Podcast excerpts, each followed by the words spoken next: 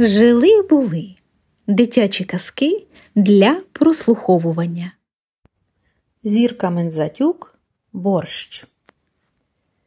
Жили собі тато з мамою і мали донечку й синочка. Доню звали Олеся, а сина Івась. Доня була вже школярка, а синок маленький.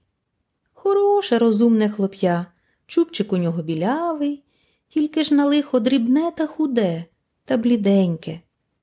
Батьки вже й так, і сяк клопоталися, нічого не помагало. Коли це одного разу зайшла до них знайома знахарка, що розумілася на різному зіллі, подивилася на Івася, похитала головою. Знаю, каже, як вашій біді зарадити. Треба, щоб зібралися сім мудрих лікарів, а восьмий такий собі, та й дали Івасеві кожен свого ліку. Тоді він поправиться. Почувши таке, тато з мамою ще гірше зажурилися. Це ж стільки пігулок дитині ковтати, аж від восьми лікарів. І Олеся засмутилася. Вийшла на город, сіла на межу коло бурякової грядки. Де тих лікарів узяти? мовила вголос, задумавшись.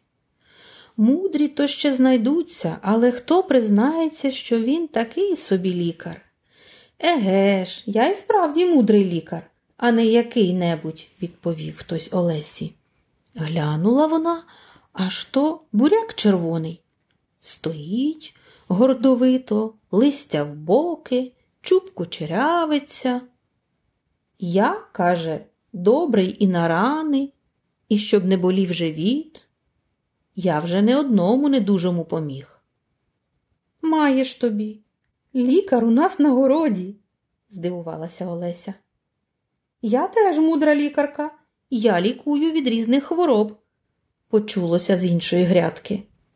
То капуста не втерпіла, що не її хвалять. От і друга знайшлася, зраділа Олеся. Чи тут часом немає ще й третього лікаря? Як нема? відгукнулася морква. Хіба хтось краще за мене полікує очі? Звісно, ні.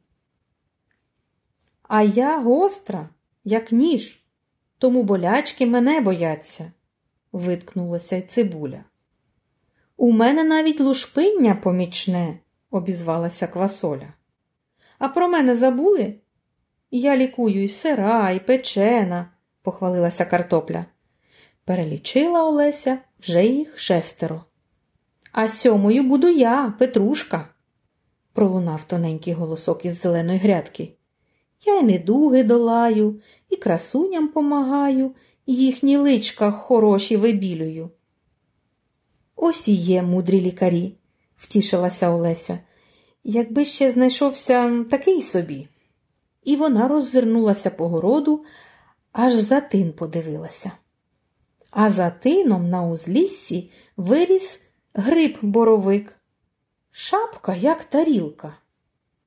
Візьміть, каже, і мене до гурту. З мене лікар не вельми вправний, зате як став страву присмачу та припахчу, то й не дуже їстиме. Чудово! заплескала в долоні Олеся.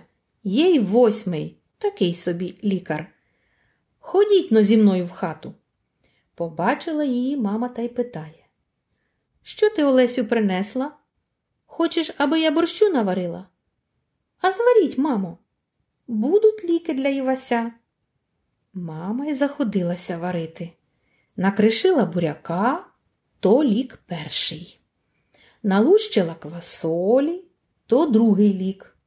Додала моркви, капусти, картоплі, петрушки, засмажила цибульки, от і є сім ліків, а з гриба боровика лік не дуже, зате ж пахощі.